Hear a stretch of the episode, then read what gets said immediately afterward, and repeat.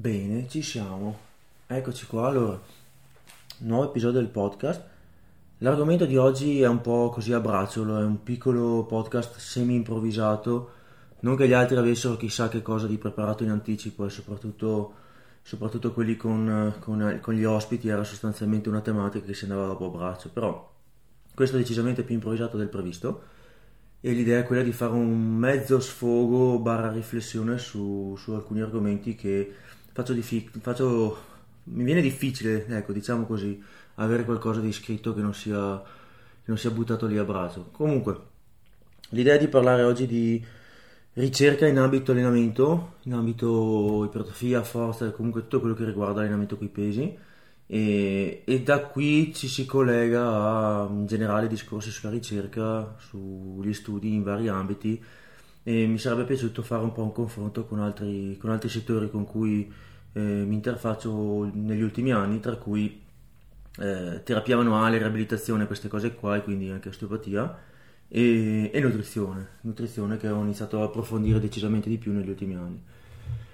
Allora, prima di entrare nella, nella tematica, ricordo come sempre che se qualcuno è interessato a mh, materiale che pubblico e non solo al podcast, sul mio sito calabrettosimone.it in alto a destra c'è una, un menu a tendina, ci cliccate sopra, c'è la sezione blog, sul blog ci sono tutti gli articoli che ho pubblicato nel, nel, tempo e ce ne sono parecchi, sono tutti gratuiti, completamente disponibili senza pubblicità, date un'occhiata lì se, se avete voglia di approfondire gli argomenti di cui parlo di solito. Sempre nel mio, nel mio, sito trovate anche la sezione servizi dove ci sono scritte tutti i dettagli sulle varie, varie modalità di coaching, coaching dal vivo, online, programmi di allenamento, consulenze, corsi sull'allenamento della forza, insomma un po' tutto, lì c'è scritto tutto, se vi interessa date un'occhiata. Vi consiglio anche di restare... Eh, di, di, restare spesso in contatto con eh, la, la mia pagina Instagram che è calabretto underscore Simone dove sono molto più attivo che, che, su altri social e volendo potete trovare del materiale che ancora non è sul sito sul, sulla mia pagina Facebook che è calabretto S Training. Ehm, basta. Questo è per quanto riguarda le solite marchette introduttive. Ultimissima cosa se qualcuno ha bisogno di attrezzatura da powerlifting eh, potete trovare molto materiale di alta qualità sul sito powergear.it e utilizzando il codice sconto Calabretto avrete anche una piccola agevolazione. Detto ciò, entriamo nella, nella, questione. Allora, io questo podcast qua lo volevo fare un po' così a sentimento, come un mezzo sfogo, perché mh, non, non, ho potuto, non, ho potuto non, non, riflettere a lungo su questi argomenti e su tutto quello che si dice spesso in tema ricerca in ambito allenamento, perché perché a me piace fare i confronti, i parallelismi con altre discipline, altre tematiche e la cosa affascinante è che spesso vengono fuori che le stesse problematiche che ci sono su, una, su un ambito, su una disciplina, ci sono praticamente speculari sull'altra, le, le, guerre, le lotte, le discussioni, mh, mm, i litigi sono simili. E la cosa figa è che di solito si discute su quel 0, niente di differenze su cui non si va d'accordo e si trascura che mai per il grosso, per la parte succosa, si è completamente d'accordo. Quindi anche qui in tema ricerca, in tema studi e scienza dell'allenamento, magari si sta lì a litigare su un dettaglio perché no, io la vedo così, no, io la vedo colà, ma quello studio dice così, quello studio dice colà, quando di fatto alla fine se si cancella il volume di, di, di tutte queste lamentele, il, il, il rumore no, di sottofondo e si guarda all'atto pratico cosa si fa, bene o male il succo del discorso è che tutti quanti fanno bene o male le stesse cose. Anche intervistando vari allenatori, no? abbiamo parlato nei podcast precedenti con diversi allenatori, sia in Italia che all'estero, di vari macro argomenti inerenti all'allenamento della forza. Per carità, ognuno ha il suo approccio, ognuno ha il suo mondo, il suo modo di vedere le cose, però, bene o male, se uno si mette lì e scrive i punti principali, no? se prende un foglio di carta e scrive i punti principali dell'allenatore, si accorgerà che gira e rigira quasi tutti hanno gli stessi principi, quello che cambia sono eh, interpretazioni di dettagli, no? uno preferisce un approccio, uno preferisce l'altro, oppure non è neanche detto che ci sia un giusto o sbagliato, eh? magari eh, un allenatore si trova meglio e ha, ha avuto più risultati in un modo con il tipo di persone che allena lui, o per quel particolare caso, in quel particolare momento. E perché no, può anche essere benissimo che mh, a fare nell'altro modo mh, potesse dare risultati simili non è per forza detto che ci sia un giusto o sbagliato. Perché? Perché alla fine il grosso della questione è la stessa, cioè il, quello che porta avanti i risultati, la, la, portata principale da mangiare è, è, è, quello che fa la differenza e lì siamo più o meno tutti d'accordo. È come dire, noi stiamo qui a litigare su che sugo sia giusto fare la pasta, però di fatto mangiamo tutti quanti la pasta, cioè con quella che ci saziamo. Dopo il sugo è un dettaglio, sì, c'è più buono, meno buono, a te piace più in un modo, a me piace più in un altro. Però alla fine mangiamo pasta asciutta, è quello che ci riempie la pancia. Ecco. Per quanto riguarda la ricerca, secondo me in ambito allenamento è un po' così, nel senso che ehm, si sente molto lamentarsi che la ricerca non serve a niente, che è inutile, che non ti dice come allenarsi, che in boh, dieci anni che si leggono studi su questo e su quell'altro non è mai uscito nulla di nuovo, non mi ha mai detto una volta come allenarmi il giorno dopo, non ho mai migliorato i 5 kg mio massimale grazie a quello studio. Allora io su questi discorsi qua tenderei a essere un pelo polemico, avere una visione un po' diversa. Perché? Perché chi dice così, secondo me, tante volte non ha ben mh, interpretato quello che legge, non ha ben capito il contesto, non ha ben messo eh, le informazioni che ha tirato fuori dallo studio nel contesto in cui vorrebbe applicarle. Perché lo scopo della ricerca in ambito allenamento, adesso parlo di, di allenamento ma poi ci allarghiamo, lo scopo della ricerca in ambito allenamento non è dire a te Simone domani in palestra vai e fai il 3x10 o il 5x5 cioè se uno studio confronta un 3x10 con un 5x5 e ipotesi viene fuori che il 5x5 fa migliorare di più la forza non è che allora mollo tutto e domani vado a fare il 5x5 perché lo studio dice così. Cioè, se una persona interpreta i dati degli studi così, allora sì che non, non, la ricerca è inutile, allora sì che ogni studio dice una cosa diversa, allora sì che la scienza dice tutto il contrario di tutto e allora tanto vale fare come facevano i Bro una volta. Ma questo non significa che la scienza è inutile o che gli studi, gli studi siano inutili, significa che bisogna saper capire e leggere e contestualizzare quello che si, che si ha davanti. Ora, a mio parere, la scienza in ambito allenamento, soprattutto in ambito ipertrofia e forza, non è vero che dice cose completamente slegate dalla realtà o che quello che vale sugli studi poi in palestra non si applica, perché quello che si vede, soprattutto negli ultimi, boh, almeno dieci anni, dove sostanzialmente gli studi si sono fatti molto più interessanti, sono molto più eh, contestualizzabili, sono molto più applicabili al contesto reale. Secondo me la maggioranza di questi studi dicono cose che non sono diverse da quello che mi aspetterei che trovassero, che non sono diverse da quello che si vede tutti i giorni.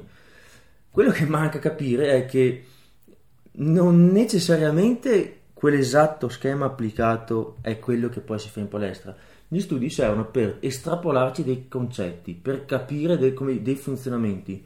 Non è importante capire se è un 3x10 o un 5% la, la soluzione magica, ma estrapolarci dei concetti. Per esempio, più alte ripetizioni o più basse ripetizioni, quale dei due è più adatti per poi un test su una, su una singola massimale. Esempio, oppure quale dei due ha come conseguenza che, un, che ci sia magari, non so, sparo, un maggior numero di infortuni? O è il carico o è il numero di ripetizioni, è la percentuale del massimale o è il volume, cioè sto genere di concetti sono quelli che poi si deve cercare di estrapolare e ovviamente se lo si deve fare tenendo in considerazione la popolazione in esame, chi sono questi poveri cristi, per quanto tempo si sono allenati, eh, quanto durava lo studio, tutte queste cose qui. Da qui eh, non è così semplice partire per poi farci delle estrapolazioni, perché una delle, delle, lamentele, dopo ci torneremo, una delle lamentele più comuni, più frequenti in ambito studi dell'allenamento è che sono fatte sui principianti e quindi non si applicano su, sugli altri soggetti. Allora, qui la, la, la, cosa è curiosa perché, come sempre, tutti si, si sopravvalutano, ma anch'io compreso, eh, si sopravvalutano e tutti pensano di essere Ronnie Coleman vi darò una brutta notizia e questo vale per tutti, eh, vale anche per me. Fate esclusione per il bodybuilder professionista o per il, il powerlifter che ha vinto i mondiali. Noi, noi tutti che stiamo leggendo quei, quegli studi lì e diciamo no, questa roba qua non si applica perché è fatta sui principianti, vabbè allora vaffanculo, ho letto i principianti, chiudono, non perdo neanche tempo a leggere. Quella roba lì, su quei principianti lì e quelle persone lì sono molto più simili a te di quanto tu sia simile al Mister Olimpia che vorresti che fosse il soggetto dello studio. Perché il Mister Olimpia, il soggetto dello studio, a parte che non succederà mai, ma se anche fosse, è un'altra specie, tu non c'entri nulla, non hai nulla in comune con quello e non hai neanche nulla in comune con quello che fa 350 kg di squat pesando niente. Non, siamo proprio su completamente altri livelli di, di, di, di prestazioni e di, caratteristiche fisiche. Quindi mi spiace dirlo, ma ha molto più di applicabile a te quello che vedi sulla popolazione comune degli studi, cioè praticamente poco più di principianti o comunque gente che si allena facendo un po' di fitness, fitness così alla buona da 2-3 anni con 90 kg di panca, ecco, quelli si assomigliano molto di più a te rispetto al powerlifter campione del mondo o il Mister Olimpia. Questo è il primo aspetto. Il secondo aspetto, che dico, è ovvio, ma lo, lo, ribadisco perché questa cosa ce la si dimentica spesso, purtroppo eh, non si può prendere in esame super mega atleti avanzatissimi per fare gli studi per, per tutta una serie di problematiche che sono, che sono evidenti, ma eh, tante volte le si dimentica. Numero uno, bisogna convincerli, sti poveri cristi, a venire a fare il tuo studio, cioè fargli fare le robe che vuoi te e non le robe che vogliono loro, che sono quelle che gli servono a fare. Numero due, ce ne sono pochi di questi atleti qui, di questi super fenomeni, per, per definizione sono in pochi. Numero tre, se anche per qualche magia, magari dandogli una montagna di soldi, riuscissimo a convincerli, poi fai uno studio di boh, due mesi, tre mesi, esageriamo, abbiamo soldi a buttare, quattro mesi, per non vedere un cazzo, perché atleti di questo livello non vedi un cazzo di niente in quattro mesi, ok? Perciò, e poi tra l'altro comunque se anche si vedesse qualcosa, cioè sono son talmente tanto l'eccezione quelle persone lì, che quello che si applica su di loro si, si, applicherebbe poco un cazzo sulle persone normali, sulla popolazione generale della palestra che va, anche quelli più forti, cioè prendi anche gli individui più forti della palestra, no? che probabilmente sono, eh, la maggior parte delle persone che ascoltano questo podcast sono persone che magari già sono più forti della media, sono più interessate della media, bla bla bla. Ecco, anche loro sono tanto, tanto ma tanto diversi da questi campioni elite che dicevamo, che a parte la curiosità di vedere cosa succede su di loro, te ne fai fin là di questi dati qua, te ne fai fin là. Quello che a noi interessa principalmente sono i principi, i principi di base che, che stanno sotto a quello che vediamo, dei dati che vediamo degli studi, perché dopo da quei principi di base lì si cerca di capire come funzionano le cose e dopo di applicarle al contesto che ci interessa a ognuno di noi. Quindi, se lo studio è fatto su persone che pesano 70 kg, che fanno 100 kg di squat, che si allenano da 5 mesi, non significa che lo studio sia inutile. Significa che quando devi cercare di estrapolarci i concetti, devi tenere a mente che è stato fatto su queste persone in quel contesto lì. Quindi non puoi aspettarti che la stessa, chiamiamola, magnitudo di, di, di risultati si applicherà poi anche su un soggetto che mai si allena da 5 anni, 7 anni, 10 anni. Ok? Ma è comunque un dato importante perché ti fa vedere come cambiano gli effetti, come cambiano magari i risultati, come cambia... Cioè che ci sono delle cose che funzionano meglio e ci sono delle cose che funzionano peggio, ci sono delle cose che si applicano in maniera più conveniente, altre meno conveniente. E da lì lo si può, eh, quei dati lo si possono utilizzare per poi tirarci fuori delle generalizzazioni.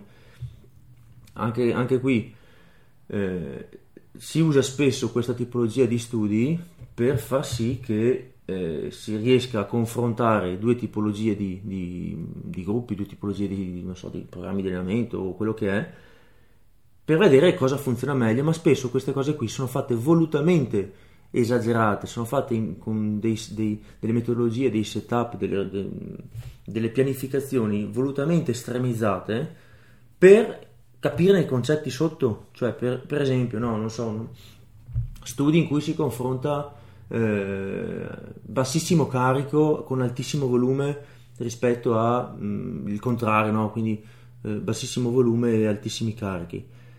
Tante persone leggono uno studio così che ma che cazzo di senso ha? Ma chi è che si allena col 20-30% del massimale per serie da 80 rep? Nessuno. O chi è che si allena facendo solo singolo al 90% sempre? Nessuno. Ecco, non significa che voi dobbiate scegliere quelle dei due gruppi ottenuti di più e copiare uguale identico il giorno dopo. Non è questo lo scopo di quello studio e non significa che i ricercatori siano deficienti. L'idea è capirne i meccanismi, cioè fino a che punto il carico può essere basso e ancora ottenere risultati? E questi risultati sono comparabili con carichi più alti? Cioè, se io faccio, mi sposto tanto verso un estremo e quindi il, il, lo stimolo dato diventa più magari, non so, neurale o quel cazzo che volete, mi dà comunque certi tipi di risultati, cosa succede? Ecco, e da lì si, capisco, si capisce come funziona.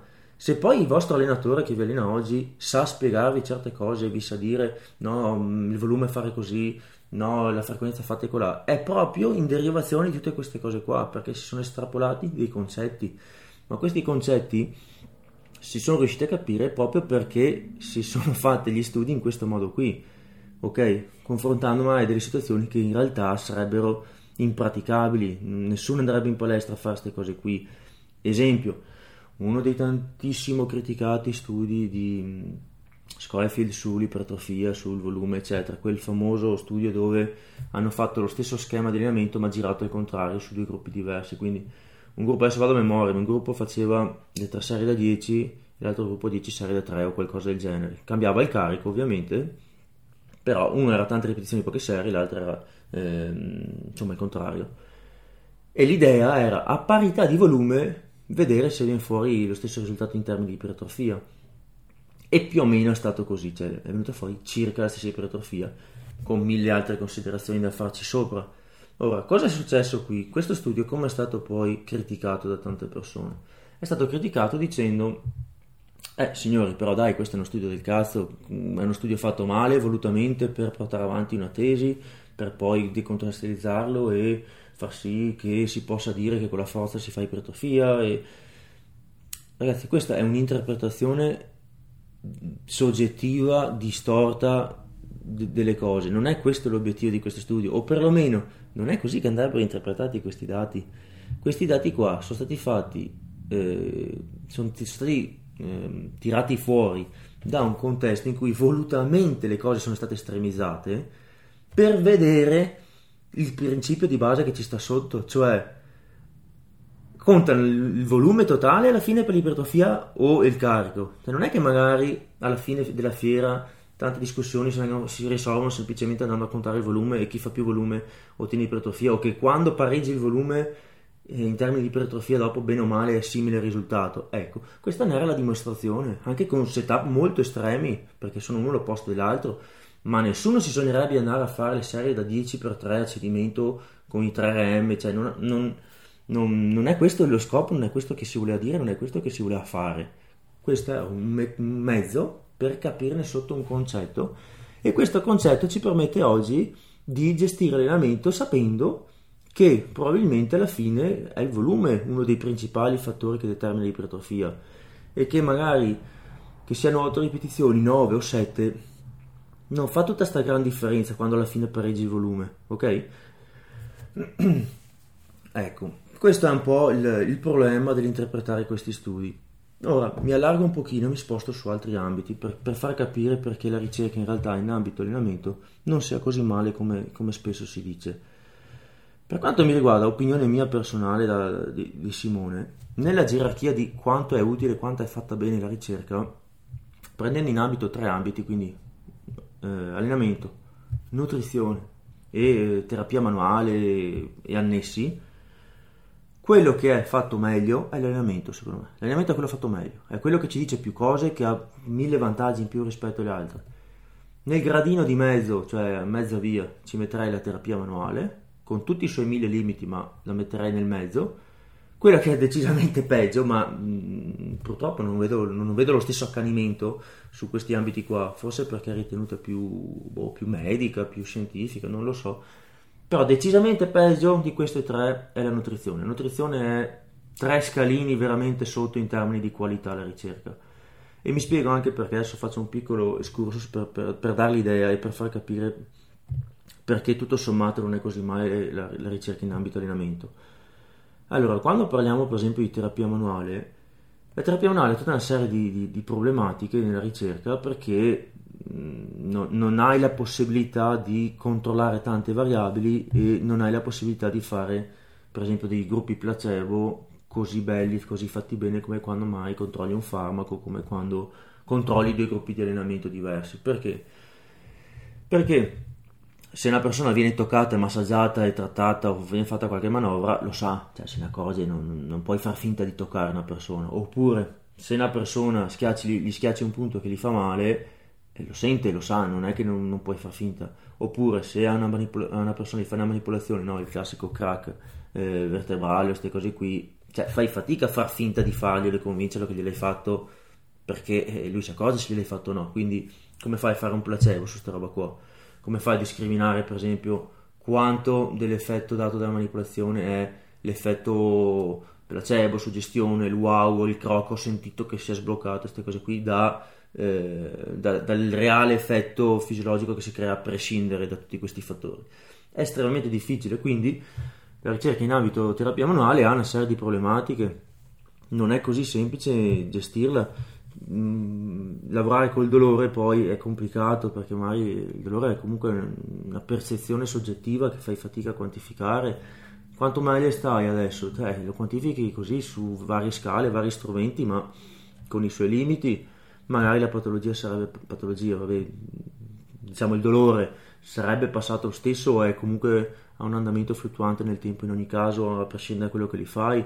Cioè, ci sono tanti fattori che interferiscono e quindi quando tu vai a confrontare diversi gruppi non sempre è così facile, no? Poi dipende da, da chi te l'applica, perché Ehm, una, una, cosa che tante volte non ci si pensa se io eh, in ambito allenamento scrivo un programma scrivo squat 5x5 80% e glielo do ai vari gruppi tutti quanti i gruppi e tutti quanti i soggetti ricevono la stessa cosa esattamente identica 5x5 80% di squat a prescindere dall'operatore in terapia manuale eh, c'è una persona fisica che mette le mani su un'altra persona quindi magari con, una, con, un operatore diverso, con una manualità diversa, con capacità diverse o con qualsiasi altro motivo che possa influenzare le sue abilità manuali, magari i risultati sarebbero stati diversi.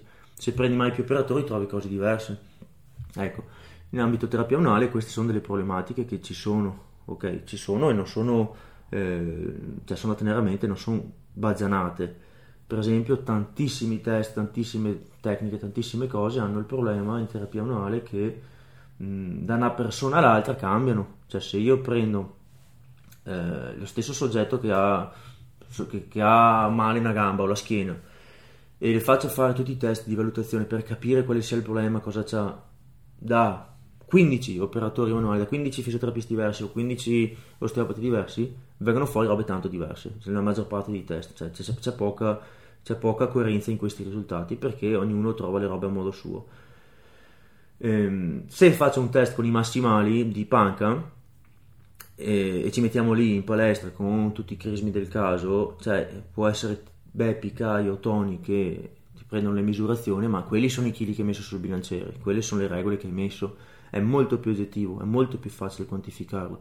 Non, dai lo stesso, lo stesso programma di allenamento e agli stessi test che sono molto più affidabili a prescindere, soprattutto con molti dei test che si usano in ambito allenamento da laboratorio, come non so, eh, una macchina isocinetica collegata a un sensore che misura quanta forza imprimi col piede, cioè, queste cose qui cioè, sono abbastanza oggettive, o la velocità del bilanciere tracciata con un qualche dinamometro un'isometria, la massima, la massima forza che metti su un'isometria su una leg extension inamovibile a un determinato angolo. Ecco, queste cose qua sono abbastanza, eh, pre- cioè sono molto precise e non dipendono dall'operatore.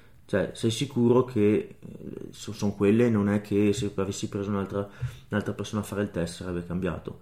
In terapia manuale questo è molto più complicato da fare, no? Quindi eh, la terapia manuale è molto criticata in ambito ricerca, ma non riceve neanche lontanamente le critiche che riceve l- l'allenamento in termini ricerca. Cioè, in ambito allenamento è costantemente ribadito che i ricercatori non capiscono niente, che non ne sanno un cavo di allenamento, che è tutto inapplicabile nella vita reale, che, que- che quei soggetti sono troppo scarsi per tirarci fuori qualcosa di utile e via dicendo.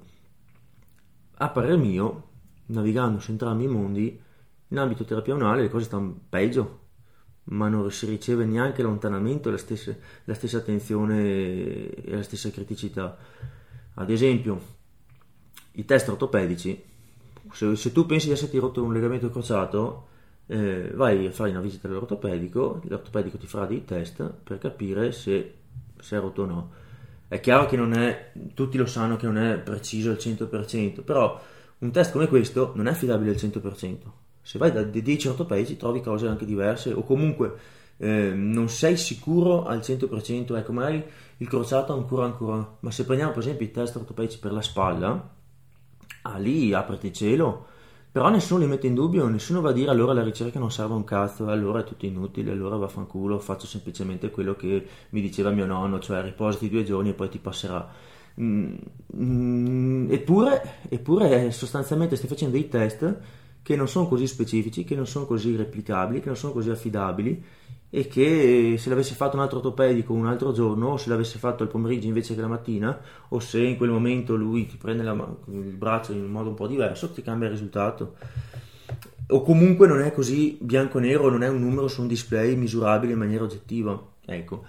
Quindi l'allenamento anche da un punto di vista di test la ricerca di allenamento è, è molto meglio di quello che possa sembrare molto meglio di quello che possa sembrare, è molto più oggettiva, è molto più pratica, è molto più utile per tanti aspetti.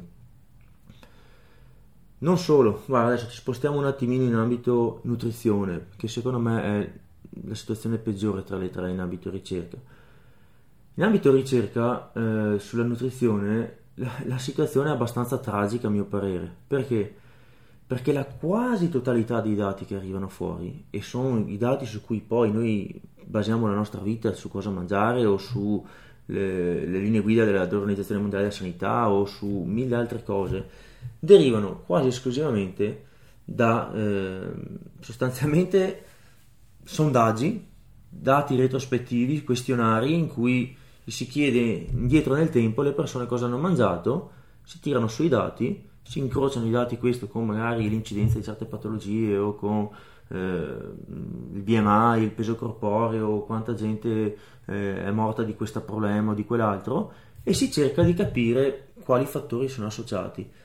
Sui grandi numeri, per tanto tempo, in tante popolazioni, in decenni, a un certo punto si inizia a dire, sai cosa, effettivamente quelli che mh, fanno colazione con questo, questo, questo e si mangiano 50 panette di burro al giorno, stanno un pelino peggio di quelli che mangiano invece una banana e allora da lì inizia a dire, ok, sarà, cosa c'è nel burro? Sarà mica che magari sono, non so, adesso sto facendo un esempio a caso, eh, tanti grassi saturi e che forse quando ne mangi tanti questi qua ti fanno questo e quest'altro.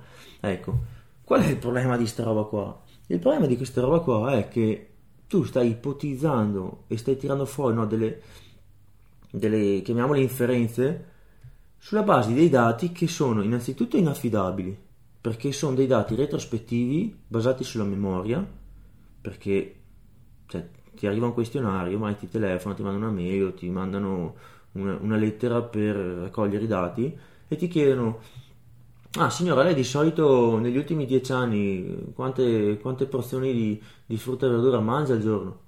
Boh, cioè la gente non sa neanche cosa ha mangiato ieri, figurati se si ricorda quante volte a settimana mangiava le carote negli ultimi cinque anni. Boh, non lo so, 2, 3, 6, non lo so, gra- quanti, quanti grammi, quanti grandi erano? Un piatto, due piatti, cioè chi lo sa? Queste cose qua, nella popolazione generale, cioè praticamente tutti, tranne eh, persone che per qualche motivo sono molto molto attente a quello che mangiano, tracciano, segnano, pesano, quindi magari eh, persone che sono già seguite da nutrizionisti o persone che sono in qualche regime dietetico particolare o Mm, sportivi agonisti che, eh, a parte questi che sono abituati a tenere d'occhio quello che fanno e quello che mangiano, gli altri non sparano praticamente a caso quasi, poi è chiaro che non è completamente alla cieca, alla cieca quello che dici perché se uno gli fa schifo mangiare le carote e gli fa schifo tutte le verdure e non le mangia mai perché gli fanno proprio schifo, è chiaro che molto probabilmente si ricorda che le mangia poco o niente. E viceversa se uno è vegano e mangia principalmente quello, è chiaro che dice sì sì le mangio spesso, quindi un qualche tipo di, di collegamento reale c'è, ma in generale questi dati qua si sono, insomma, sì, sui grandi numeri puoi riconoscere dei pattern, qualcosa, ma sono da prendere molto con le pinze, ecco sappiate che sta cosa qua è quello che di norma viene fatto in ambito alimentazione. Okay? Cioè la maggioranza dei dati arrivano fuori da questo tipo di studi, che sono i più economici, più pratici da fare, con più grandi quantità di, di persone dentro. ma quanto affidabili sono? Quanto affidabile è sta roba qua? Cioè, è come, è come andare a chiedere a persone a caso in giro, dirgli ma quanti soldi all'anno spendi su, su non lo so, mm, su caramelle o su eh, birra? L'anno scorso quanti soldi hai speso sulla birra? Boh, a, settimana quanto, quanto, spendi per la birra? Cioè, non lo so, l'anno scorso poi magari era diverso da quest'anno, io cioè, come, come non me lo ricordo, faccio una stima a spanne. Ecco, è chiaro che a parte quelle due o tre persone che mai per qualche motivo particolare tracciavano tutte le soldi che spendevano, le spese, quanto guadagna, quanto spende, se hanno un diario e si segnano giù per boh, qualche motivo lo facevano, loro sono probabilmente gli unici che sanno bene o male con una discreta mh, precisione quello che, che, spendevano. Tutti gli altri sparano mh, così, in un'idea vaga e immancabilmente su queste cose qui i dati non sono affidabili, perché è sempre così. Questo è stato dimostrato 6 miliardi di volte. In ambito alimentare poi la, la faccenda è tragica perché, perché purtroppo eh, le persone non sono oggettive e non sono eh, consapevoli di quello che mangiano, sia in un senso che nell'altro, cioè purtroppo tendenzialmente chi è sovrappeso o con problemi di obesità o comunque chi ha dei chili di troppo, generalmente, adesso qua sto generalizzando, però molto spesso ehm, non è accurato su quello che mangia, cioè lui pensa di mangiare molto meno di quello che in realtà mangia e questo è, questo è stato dimostrato più volte. Viceversa, chi è sottopeso o chi vorrebbe salire di peso ma non ci riesce o chi comunque tendenzialmente è molto, è molto magro, pensa di mangiare molto di più di quello che in realtà mangia. Questa cosa è stata vista, rivista, riprovata e spiega tantissimi delle, delle, dei miti che ci sono in ambito, in ambito alimentazione. Eh, se poi ci sommi che molte delle persone che sono indagate, cioè che sono indagate nella parola bruttina, che sono oggetto di questi questionari, sono appunto persone che mai sono sovrappeso, sono persone che mai sono affette da obesità, perché sono quelli di interesse no, nello studio per capire come migliorare la, la problematica, eh, stai chiedendo a una popolazione che quasi esclusivamente eh, non è accurata nella, nel, in quello che mangia, gli stai chiedendo di dirti quello che mangia. Eh, quanto affidabile è sta roba? Ok? E da lì ci tiri fuori delle linee guida, delle considerazioni o, di, o hai poi il libro di nutrizione o la lezione all'università che ti dice eh, ragazzi se eh, bevete le bibite vi viene il diabete o se mm, è proprio così, cioè non è che forse stiamo un po' generalizzando, non è che forse ci sono dei fattori componenti in mezzo, non è che ecco questo è un enormissimo problema che c'è in ambito ricerca e alimentazione che pochissimo lo si critica, pochissimo lo si tira in ballo, ma c'è e è gigantesco e non c'è per esempio in ambito allenamento. In ambito allenamento non, non, vai indietro a chiedere dieci anni prima alla gente come si allenava e da lì capisci se gli è cresciuto di più il bicipite o no. Cioè, questa roba qua non, non, non, la si fa quasi mai. Oltre al fatto che in ambito allenamento tu lo sai cosa fai, perché dei programmi, la maggioranza delle persone che sono interessate a questa roba qua sono interessati anche a tenere traccia degli allenamenti, si ricordano cosa fanno, se lo sono scritti, hanno i programmi magari sul quaderno o sul computer, li hanno salvati, o comunque bene o male se, se dovessero ricordarselo lo direbbero molto bene, perché uno lo sa se faceva squat tutti i giorni o solo due volte a settimana, ok, mai non si ricorda quante serie di preciso, mai non si ricorda, però che esercizi facevi e quante volte alla settimana ti allenavi e sto genere di cose qua, uno, ricorda, uno che gli interessa un minimo allenamento, se lo ricorda ma è come se se lo ricorda. Perché prende le persone che eh, sono già più meticolose su questo, su questo ambito qua. Ma a parte tutto, non, non c'è bisogno di fare retrospettivamente questo tipo di indagini perché puoi prendere i soggetti e farli provare adesso. Diciamo, boh, guarda, vogliamo vedere se eh, per sviluppare il gluteo funziona meglio fare squat o funziona meglio fare hip thrust. Ma non serve andare a fare questionari indietro nel tempo per vedere se chi ha il culo più grande ce l'ha perché faceva hip thrust o squat. No, no, no, quello è, è troppo complicato, non è affidabile. Sai cosa facciamo? Prendiamo 200 persone, a 100 gli facciamo fare squat, a 100 gli facciamo fare eh, hip thrust, alla fine gli facciamo un'ecografia, un, quel cavolo che è, una risonanza magnetica, una biopsia, vediamo chi ha cresciuto di più il, il gluteo e abbiamo una risposta. Sarà limitata al campione, alla popolazione di esame, eh? però hai già dei dati che è una, eh, questa è una prova di causalità, cioè io so, gli do una cosa e se vedo il risultato so che è quello che gli ho dato io perché era l'unica differenza, ok? Nel, dei dati retrospettivi questa cosa non la puoi sapere, cioè la puoi ipotizzare, ma non ne sei sicuro, perché io posso guardare chi ha il culo più grande, chiedere se faceva squat o, o hip thrust, e da lì dire, eh guarda, quelli col culo più grande facevano, esempio, hip thrust. Quindi, ma quindi un cazzo, cioè lo puoi pensare, ma non sei sicuro, ok? Perché magari sti qua semplicemente avevano il culo più grande di genetica e che, facevano, che facessero hip thrust o squat che abbiamo un cazzo o che, o che facessero più trust era semplicemente un gusto personale ma non è stato quello che gli ha dato i risultati oppure boh, mille x altri motivi perché non l'hai, te, non l'hai provato non l'hai messa a te alla prova quella, quella, quell'ipotesi lì.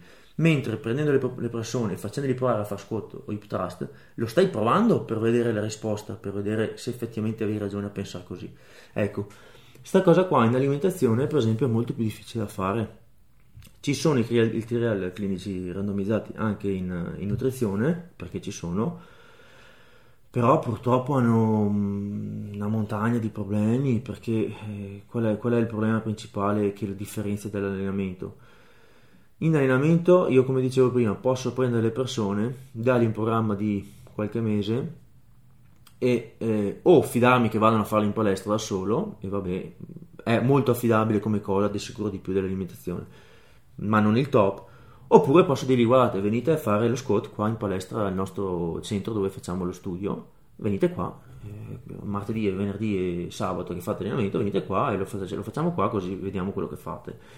Questa cosa qua si può fare e ha dei costi relativamente bassi, lo si può fare anche per qualche mese e poi li fai venire lì e sai, sai cosa hanno fatto, magari gli dai un, un log da, da, segnare i pesi, tutto quanto, insomma si può tenere traccia e è parecchio affidabile questa roba qua, perché, perché le persone in linea di massima sono abbastanza affidabili su, soprattutto se partecipano a studi di questo tipo, su quanti chili hanno messo sullo squat o su eh, se hanno fatto lo squat o invece no, di nascosto hanno fatto il leg press, cioè è molto più controllabile. Poi se si allenano per i cazzi loro in palestra, magari non sei sicuro dell'esecuzione, quanto bene era fatta.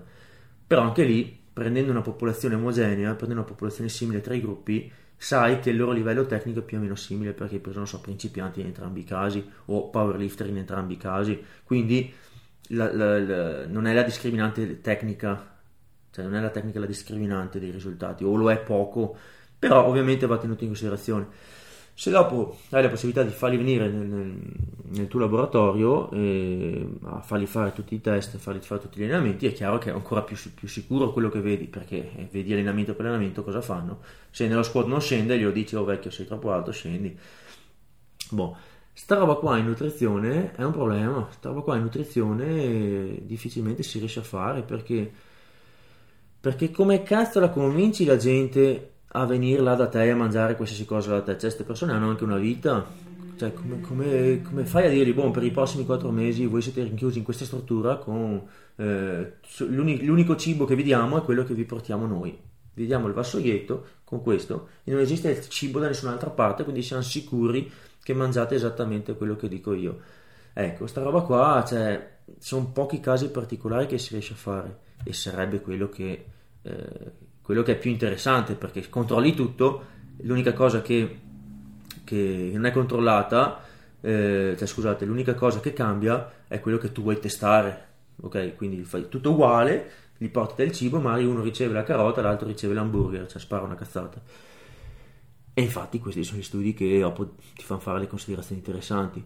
Ma è incredibilmente difficile da fare, ci sono pochissimi casi in cui si riesce a fare così, costano l'ira di Dio e di solito vengono fatti solo su contesti particolari perché non le puoi obbligare le persone a stare là tre mesi dentro su tre stanze chiuse perché non si sa mai dopo che mai sti qua vanno a mangiare qualcos'altro o perché si gli dice sì sì ho una porzione di riso ma dopo la tua porzione quanto grande è? Chi si fida. Oppure sto qua che mentre lavoro sgranocchia qualcosa e non ci ha pensato neanche non se lo ricorda quello che succede molto più spesso nei, nei, nei trial clinici randomizzati purtroppo è che gli si dà un piano alimentare e li si manda a casa e mai gli si fa dei controlli periodici, però di fatto, aperte virgolette, ti fidi, chiuse virgolette, di quello che mangiano, cioè dovrebbero fare quello che tu gli dici. Purtroppo però la realtà è un'altra, noi sappiamo benissimo che non, non, sono affidabili le persone su queste cose qua. E lo si vede miliardi di volte. Perché e fa ridere perché tu apri uno studio, eh, confrontano due diete isocaloriche oppure non so, mh, dei protocolli dove in teoria, cioè proprio sul titolo, sulla carta, normocalorica e un gruppo ti torna che ha preso 3 kg, l'altro gruppo ti torna che ne ha persi 5. Ma aspettate un attimo, non eravate tutti quanti normocalorica? Che cazzo sta succedendo? Cioè, per definizione stiamo sbagliando qualcosa? Cioè, no, non, non, può, non può essere. È come dire, boh, eh, per questo mese qui ho fatto un bilancio neutro, non ho né guadagnato né speso, sono rimasto, cioè, oh, tutto si pareggia alla fine zero, né, né, messo via né speso di più di quello che ho preso, zero. Poi vai a guardare i conti, meno 20. No, aspetta un attimo, c'è qualcosa che non va, cioè, stiamo, mh, mm, qualcuno ha detto qualche balla o io ho sbagliato a fare i conti. Ecco, questo succede incredibilmente spesso su, sull'ambito nutrizione. Perché? Perché è vero che in teoria sarebbero state normocaloriche le diete, oppure sarebbero state quello che dovevano essere, ma poi in pratica quando le persone vanno a casa e, e tu non riesci a controllare quello che fanno, non lo vedi, eh, là si apre il mondo e lì succede di tutto. Perché sì, mh, le porzioni poi in realtà chi le ha controllate? Questi qua devi fidarti, ma se fino al resto, cioè se hanno 50 anni sono eh, dei soggetti con obesità, mai anche grave, e, e, non hanno mai una volta nella loro vita controllato quello che stavano mangiando. E sono persone che non sono abituate a misurare, a controllare, non hanno mai l'occhio sulle porzioni oppure sono impegnate a lavoro non si accorgono che hanno mangiato uno snack o che hanno saltato quel pasto lì o che in realtà la porzione non era proprio così oppure non, non, non sanno che mai cucinare in un modo il cibo in un altro in realtà cambia molto le calorie o pensano che eh, questo sia equivalente a quello, in realtà non lo sono proprio per niente. Ecco, morale della favola, dovevano essere in normocalorica e ti tornano ingrassati 5 kg. O viceversa, dovevano essere in normocalorica, gli hai sostituito una roba con altra e ti tornano che hanno perso eh, 3 kg. Perché? Perché in realtà alla fine non hanno mangiato quello che dovevano sulla carta, questo è il, al netto. E infatti eh, da qui vengono fuori una valanga di problemi, perché poi le conclusioni dicono non lo so, eh, la carota ha fatto dimagrire le persone di 5 kg, eh, ma la carota non ha fatto proprio un cazzo, hai capito? Perché la carota era un pezzettino, una variabile all'interno di un puzzle di tante cose che ha modificato tante altre cose e tu non sai cosa sia successo. Puoi ipotizzare che probabilmente, sai cosa? Togliendo la Coca-Cola e mettendo la carota, magari non è il fatto che questi zuccheri non sono più semplici ma sono amidi complessi magari semplicemente sti qua erano un po' più sazi e alla fine hanno mangiato meno. Anche se in teoria il resto doveva essere tutto uguale, un gruppo la Coca-Cola, un gruppo la carota. Quindi non è che la, la, la Coca-Cola ti ha fatto diventare eh, 150 kg e la carota ti ha fatto diventare super magrissimo. È che è tutto l'insieme che tu non hai controllato che è influenzato da queste cose. Però da lì, attenzione poi quando si tirano fuori dei principi generali. Ecco, tutto questo enorme problema qua, che purtroppo è la, la, la prassi nel, nella nutrizione, e da lì vengono fuori i disastri, di, più disastri dei disastri, eh, in ambito allenamento non c'è. In ambito allenamento tu puoi controllare tutto, tutte le cose che ti interessano, che determinano i risultati, le puoi controllare. Anche qua, per, per onestà intellettuale, bisogna ricordare che effettivamente, anche in ambito ricerca sull'allenamento, la, nutrizione ha il suo peso, cioè varia, fa variare i risultati. È ovviamente è diverso rispetto a uno studio che si occupa solo di nutrizione e guarda solo quello, però la nutrizione comunque in ambito allenamento fa anche quello e ovviamente i ricercatori in ambito allenamento hanno gli stessi problemi sul controllare la dieta di chi fa solo nutrizione. Però, però c'è una grandissima differenza. La popolazione che partecipa agli studi in ambito allenamento tendenzialmente non è la popolazione che si, che si prende in esame su, sugli studi di nutrizione. I numeri sono diversi, se sono persone che, vengono, che, che fanno 100 kg di panca e partecipano agli studi sull'allenamento, sicuramente sono persone che almeno un minimo, un ABC di attenzione sull'alimentazione ce l'hanno. E se sono persone che, sa, che si allenano con regolarità, sono affidabili sull'allenamento, che portano avanti da anni questa roba qua, sono sicuramente più disciplinate anche sul seguire per tre mesi una dieta basica, semplice, semplice, perché, perché di solito in, in ambito allenamento gli si dice semplicemente ragazzi mantenetevi stabili con le calorie, non salite, non scendete, di solito poi dipende, eh, continuate esattamente come cazzo fate, mi raccomando assicuratevi di avere almeno, non so, un grammo e mezzo di proteine al giorno per chili di peso corporeo, fine, non cambiate un cazzo, non fate niente di strano, continuate come già facevate. Ecco, è molto più facile da controllare una roba così, soprattutto su soggetti fitness, su soggetti che si allenano da anni, su soggetti che sono interessati a sta roba, già lo facevano, non è complicatissimo, ovviamente ci saranno dei, dei cambiamenti da persona a persona e qualche, qualche mh, mm, fattore confondente sicuramente ci sarà, ma non, non è neanche comparabile con fare un questionario su un soggetto obeso e dirgli quante carote mangiava 5 anni fa o mh, prendere delle persone adesso dargli, che hanno mai 50 kg da perdere, dargli un piano alimentare e farli tornare 5 mesi dopo e fidarsi, cioè figurati, cioè, c'è un abisso, ecco. Però è curioso come appunto in ambito nutrizione sta roba sia presa come oro colato e tutti dicono sì sì questo fa bene, questo fa male, questo fa così, questo fa colà, lo dice la scienza, lo dice la ricerca, lo dice la medicina. In ambito allenamento invece la ricerca è una merda, sono tutti coglioni, non vale un cazzo, non è applicabile alla realtà e bla bla bla.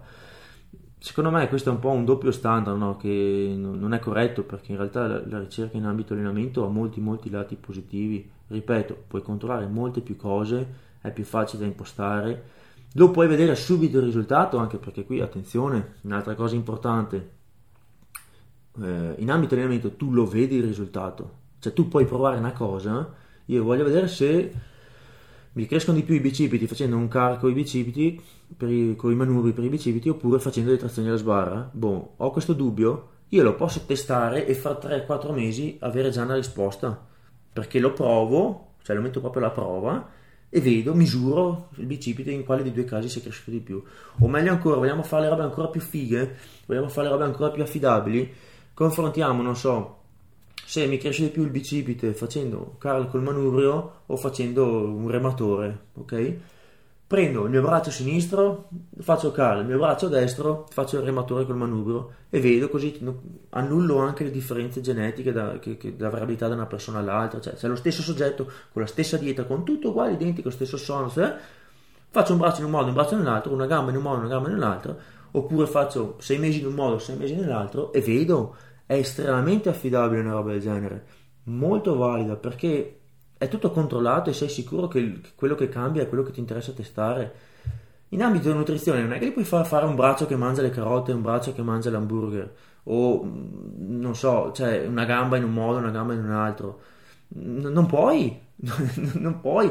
E soprattutto, se io voglio vedere, se io volessi vedere ad esempio, non so, se effettivamente bere, eh, bere la birra mi fa venire il cancro allo stomaco, cioè, il cancro allo stomaco non è che mi viene fuori un giorno dopo e non viene fuori nemmeno a tutti. Cioè, ci sono mille cose da, da, da tenere in considerazione, oltre al fatto che se io penso che bere la birra faccia venire il cancro allo stomaco, non è che sia il massimo delle cose dal punto di vista etico dire alla gente, ok dai, oh, 100 persone venite qua, proviamo a vedere se viene fuori il cancro, perché secondo noi sì, però proviamo.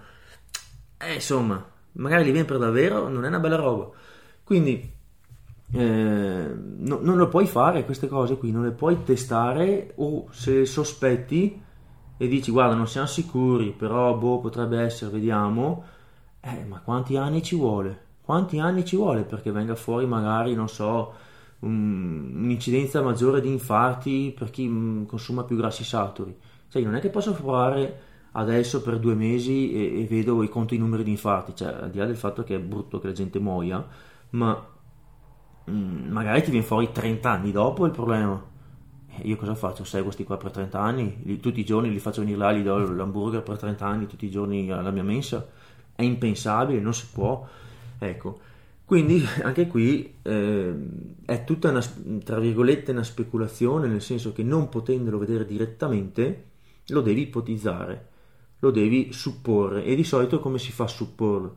Lo si, lo, lo si fa da dei biomarker o comunque da qualche indicatore, no? da, da qualcosa che se questa cosa qui cambia ti fa supporre che quello che ti interessa. Quindi, ipotesi, se sono curioso di, di capire, di vedere se l'alto consumo di grassi saturi mi, mi aumenti le, le, probabilità o mi causi il, il, l'infarto del miocardio, eh, non lo posso vedere domani se, se, queste persone hanno infarti o no, gli do la, la, la dieta ad alto consumo di, di, grassi saturi e vedo poi magari qualche indicatore di rischio del, dell'infarto, come può essere magari l'aterosclerosi o i livelli eh, so, i livelli di colesterolo o i trigliceridi o qualcosa che sappiamo essere un fattore di rischio per quella patologia di interesse, no? come può essere appunto l'aterosclerosi. Ma qui guarda, ci sono mille altri passaggi, no? mille altri problemi, nel senso che mh, mm, tu stai, stai, iniziando a giocare su probabilità di cose che indicano che ci sia la probabilità di qualcos'altro. E, ehm, e non è detto, non è, è da vedere, poi c'è, c'è, la variabilità soggettiva, poi mh, mm, cioè ci sono mille cose, no? quindi alla fine quanto è sicuro che quei tre mesi di hamburger abbiano causato un infarto 50 anni dopo? Inizia a essere una cosa che sei più sicuro solo quando passano tantissimi anni, quando lo fai in tantissime persone, in tantissimi posti diversi, raccogli tantissimi dati e alla fine vedi che bene o male è vero che cazzo che quando quando ci sono tanti grassi saturi succede di più sta patologia. O quando ci sono più fibre dalle verdure la gente di solito è più magra. O cioè hai capito eh, però è sempre una cosa difficile da testare che non è che ho il dubbio oggi lo, domani lo scopro. In allenamento lo puoi fare. Se domani qualcuno si sveglia dice, eh, dicendo secondo me mangiando i sassi e sbattendo il piede contro il muro mi cresce di più il bicipite. Posso prendere delle persone e provare e se dopo tre mesi mi cresce più il bicipite perché faccio una biopsia e lo misuro già il bicipite, no, un qualche marcatore che di solito è associato a una più probabilità vent'anni dopo di avere bicipite più grande. No, ma lo misuro adesso, subito, vedo e mi è cresciuto o no, allora posso dire, sai cosa, tirare i, i, i calci su per il muro e mangiare i sassi funziona per il bicipite. Ci sono le prove, cioè l'ho, l'ho, l'ho provato. Ecco, questo è un vantaggio gigantesco che c'è in ambito ricerca che non c'è su tanti altri ambiti, soprattutto in ambito salute nutrizione. Eh, in ambito terapia manuale, mm, ni, mezza via. Per esempio, una delle, delle, cose che fa tanto discutere adesso, che mm, in ambito terapia manuale, postura, riabilitazione e via dicendo, e che, e, che è esemplare delle limitazioni di questo ambito, che per esempio non ci sono in ambito allenamento, è il fatto che magari la schiena curva o la spina in flessione, eccetera, eh, porti a maggiori rischi di farsi male la schiena, in base ai carichi, in base a tante cose. Questa è una cosa molto difficile da, da, da valutare, cioè tutto quello che sappiamo deriva principalmente da modelli biomeccanici, ricostruzioni o da questionari sugli infortuni sul lavoro, che anche là, boh, chissà come fa le robe al lavoro quando nessuno li guarda.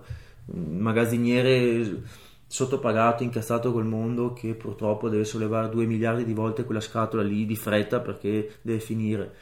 Boh, gli hai fatto il corso su hanno fatto il corso sulla prevenzione, su come sollevare gli oggetti, eccetera, lavoro. Sì, è venuto un, un tizio senza qualifica di ragazzi, mi raccomando, sollevate così con le gambe, tenete il carico vicino. Ah ah ah. Questi qui erano lì obbligati a ascoltare, intanto pensavano a cosa mangiare quella sera e il giorno dopo è tornato tutto come prima.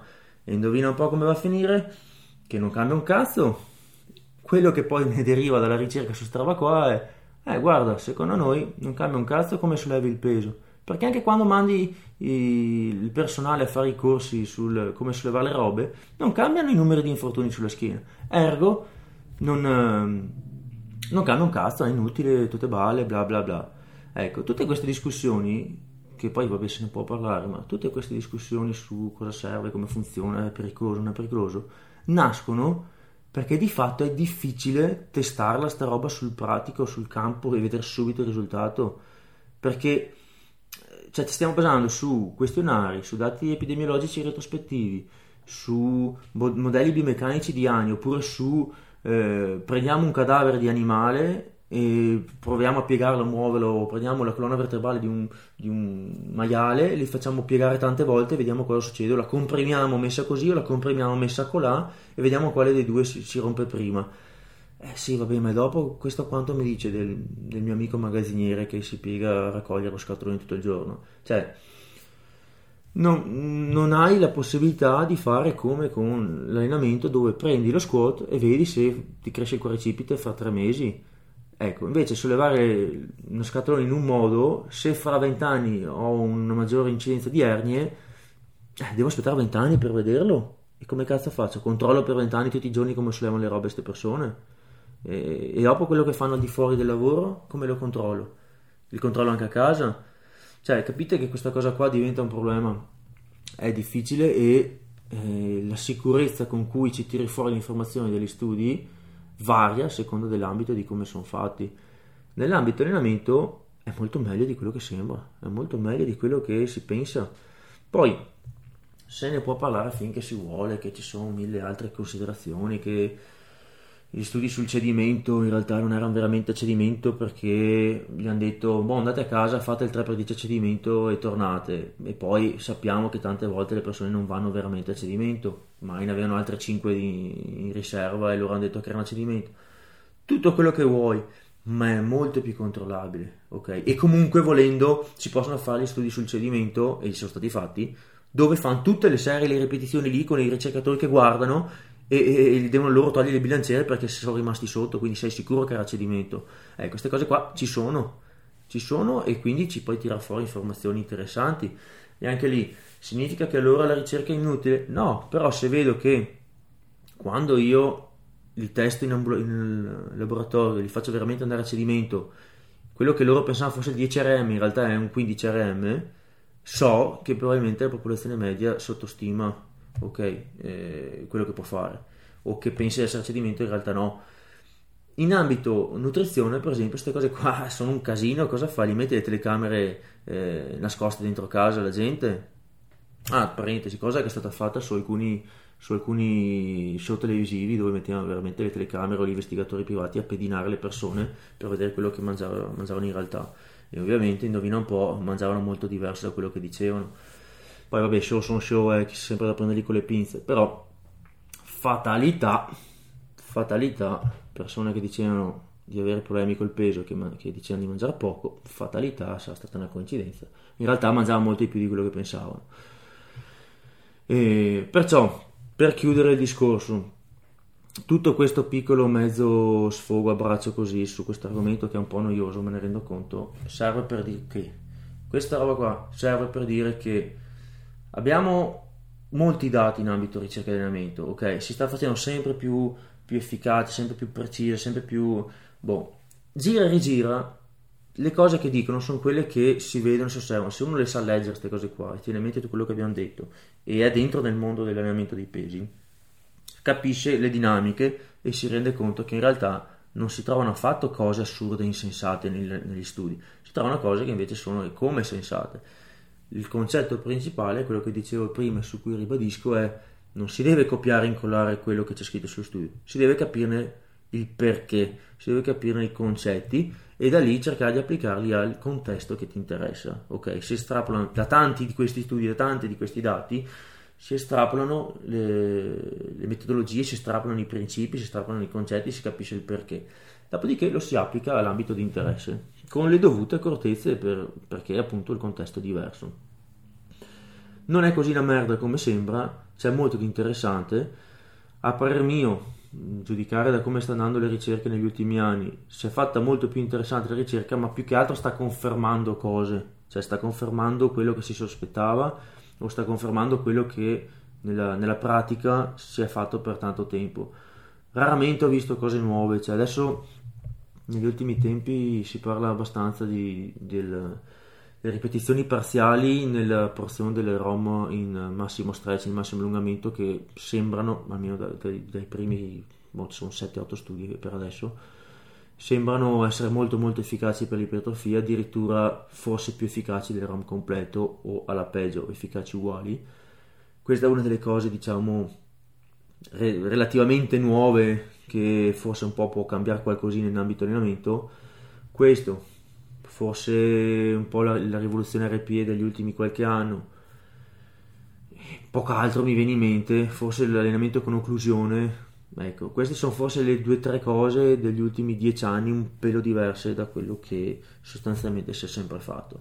la maggior parte della ricerca spiega il perché le cose che funzionano funzionano o ti dà dei principi guida dove se uno non sapesse un cazzo di allenamento può partire con dei punti principali per orientarsi da cui dire, boh, questa è la base di partenza, da questo applico al contesto particolare che mi interessa sul ragazzo che devo allenare. Quindi eh, spero con questo di aver dato qualche riflessione interessante, qualche spunto per chi magari era un po' scettico su questi argomenti. Eh, io concludo qui perché sennò vado avanti una vita ricordo a chi fosse interessato al materiale che, che divulgo sul mio sito calabrettosimone.it eh, c'è un, una sezione con il blog con tutti i vari articoli che ho scritto che ne escono di nuovi spesso se ne pubblico di nuovi dateci un'occhiata sono liberi gratuiti senza pubblicità. E, ehm, sempre sul mio sito c'è la sezione eh, servizi dove ci sono tutte le informazioni per quanto riguarda coaching online programmi di allenamento eh, consulenze, consulenze dal vivo, controllo tecnico delle alzate, tutto quanto quello che mi interessa.